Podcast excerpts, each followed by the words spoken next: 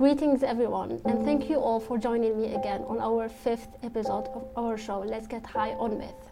This episode is titled Blood of Zeus. This is actually the part two of our episode four. As always, we're gonna continue talking about the second generation of the Olympians. We are going to talk about their birth myths and their characteristic. Last episode, we talked about Athena, Ares, and Apollo and Artemis. We talked about this four. We have three left, so let's get started.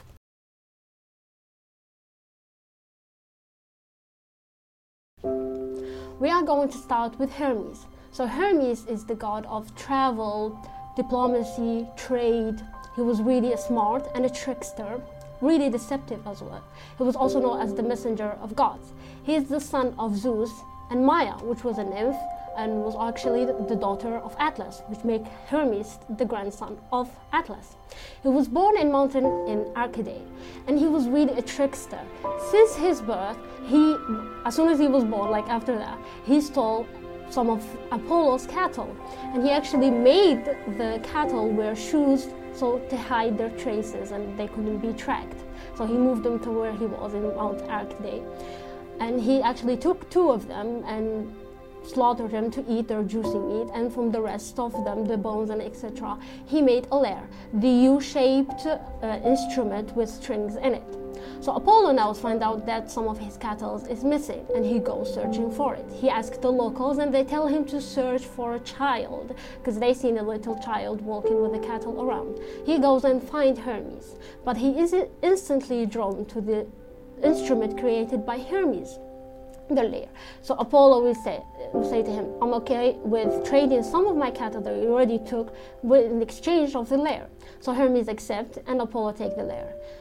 Now, after a while, not so long after, Apollo, uh, Hermes actually create another instrument, which was the pipe. And again, Apollo is interested in this instrument and he wants one.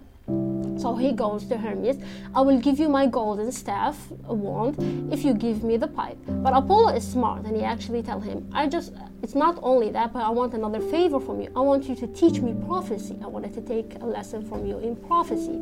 So Apollo accepts because he's desperate and he actually really wants this instrument, the pipe.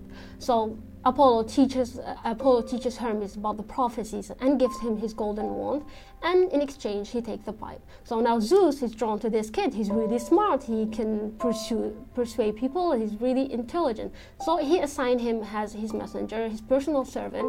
He ended up doing a lot of good deeds for Zeus and the other gods, and even demigods. And one of the occasions is one of Zeus is uh, when Zeus was having an affair with Io. So Hera one day comes down to Earth to see her husband, and he was actually with Io. So he actually sh- shape shifted her, changed her into a cow to disguise her as a cow in fear of his wife. So Hera is not dumb, so she suspected something is wrong with Zeus. She asked him to give the cow to her as a present. He couldn't deny or tell her no because she he would confirm her suspicions. So Hera appointed Argus, her personal servant, which was a giant with a lot of eyes, hundred eyes or something, to guard the cow and not let, not let Zeus or anyone else get near her. So Zeus goes for Hermes for help to rescue Io. Hermes goes and uses his pipe to sing for the Argus, and when Argus is asleep, he slaughters him and kills him, and kills him. So now Io is free, but the poor thing is stuck being a cow. In art, he's mostly depicted as a handsome young man with sandals with wings and even a helmet with wings.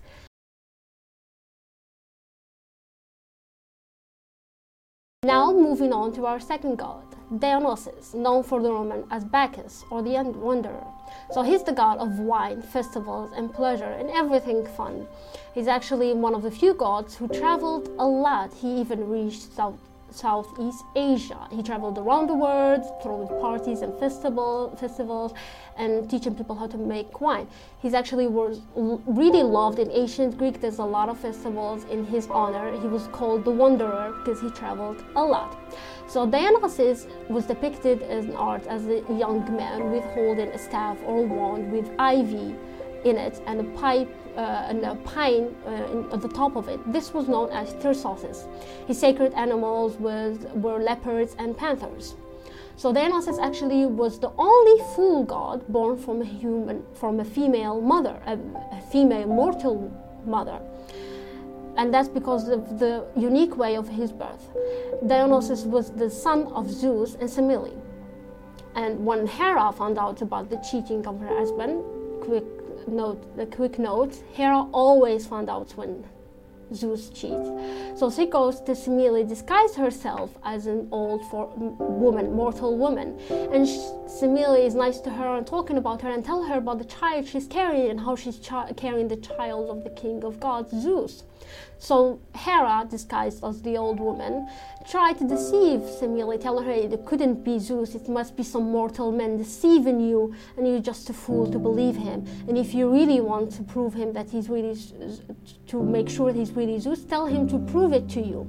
So when Zeus came back to Semele, she asked him to promise her that he would give her whatever she asks for. So he granted her that promising that whatever she asks for, she will get. So she asked him to show her to show his true self, his true shape. A quick note: in Greek mythology, it was told that you cannot see a god in his true form. That's why most of the time, or all the time, the gods, the depicted themselves or changed their, uh, their shape into mortals so the humans won't die long, uh, the moment they see them. So she asks him to show his true identity, but Zeus knows that it will lead to her death. But she insists saying that he promised. He had no choice but to show his true identity, and Semele died at the spot. He tried to save his child, the unborn child Dionysus, so he attached him to his thigh to grow, to continue his growing. This is actually why they explain why Dionysus had a mortal mother and a father, a godfather, but he ended up being a god and not a demigod like the others, like Hercules and the others. But even after his birth and his mother's death, Hera won't let the child Dionysus alone. She, complete, she continued to harass him and chase him, and he, he ended up traveling from place to place, running away from her, raised by different people. He was even told at some point he was raised by Persephone in the underworld he was indeed the god of fun and pleasure and everything exciting, but he didn't he didn't take disrespect easily. In one of his myths, when the king of Thebes, Pythias, made fun of him and actually disrespected him, saying that he is not worthy of the respect or worshiping. So Dionysus planted his revenge and he actually casted a spell on the women of the kingdom, making them go crazy and hysteric. So the women left the kingdom and they went to live on their own in a mountain far away when the king found out about this, he actually imprisoned Dionysus. But Dionysus disguised himself as a woman and lured the king to the mountain. And when the other women saw him spying on them, they tore him to pieces and came back holding him. It wasn't until later that they found out they actually killed their king. In another story, when he actually went with the other people on shift promising him to get him to his destination only to change the destination last minute and take him to Asia in order to sell him. They that that's why they like they uh, put him on the ship to take him with him, only to hear a screaming sound and uh, leaves of ivy and leopards and lions jump on them, and actually the the pirates jumped off the ship to run away from the animals that uh, attacked them, and they ended up transforming into dolphins. And We have arrived to our final god, Hephaestus. So Hephaestus was really a crafty god. He was uh, responsible for making a lot of weapons for a lot of gods, like for example Athena, a lot of demigods like Hercules. He was also known as the god of fire and forging weapons. But he was the son also of Zeus and Hera, so in other tales he was the son of Hera on her own. He was not loved by his parents and actually as the moment he was born he was thrown away in the sea and abandoned. So I ended up raised by different people and really wanted revenge for being thrown away like that. So when he learned his forging, uh, his uh, the, when he learned the way to forge weapons and things, he actually created a chair for his mother and gifted to her and sent it to Mount Olympus as a gift for her. When Hera sat down on that chair, she couldn't get up again. The chair trapped her. She was chained to that chair. So the Greek gods tried to save her, but nothing could help them. Only Hephaestus could help her in that situation.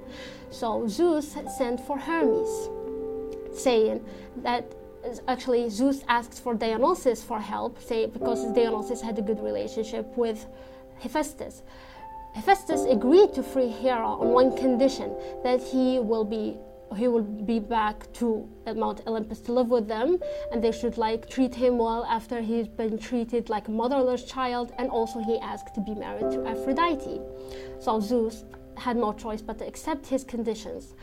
The thing is, Aphrodite didn't really ma- want to marry Hephaestus because she already had an eye on Ares and they had an affair. So when Hephaestus found out about the affair of his wife Aphrodite with the help of Helios, the god of sun, the Greek gods banished or throw Ares away from Mount Olympus.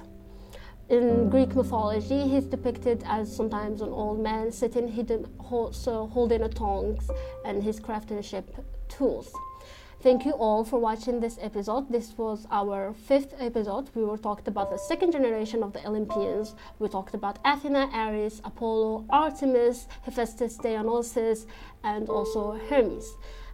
I want to know who do you think represents you most between the Greek gods? Who were you attracted most and felt like this could like you are similar in some way? Who's your favorite one? Comment below so I can read your answers. Thank you all for watching or listening. Don't follow, don't forget to follow us on our social media and see you next time, everyone.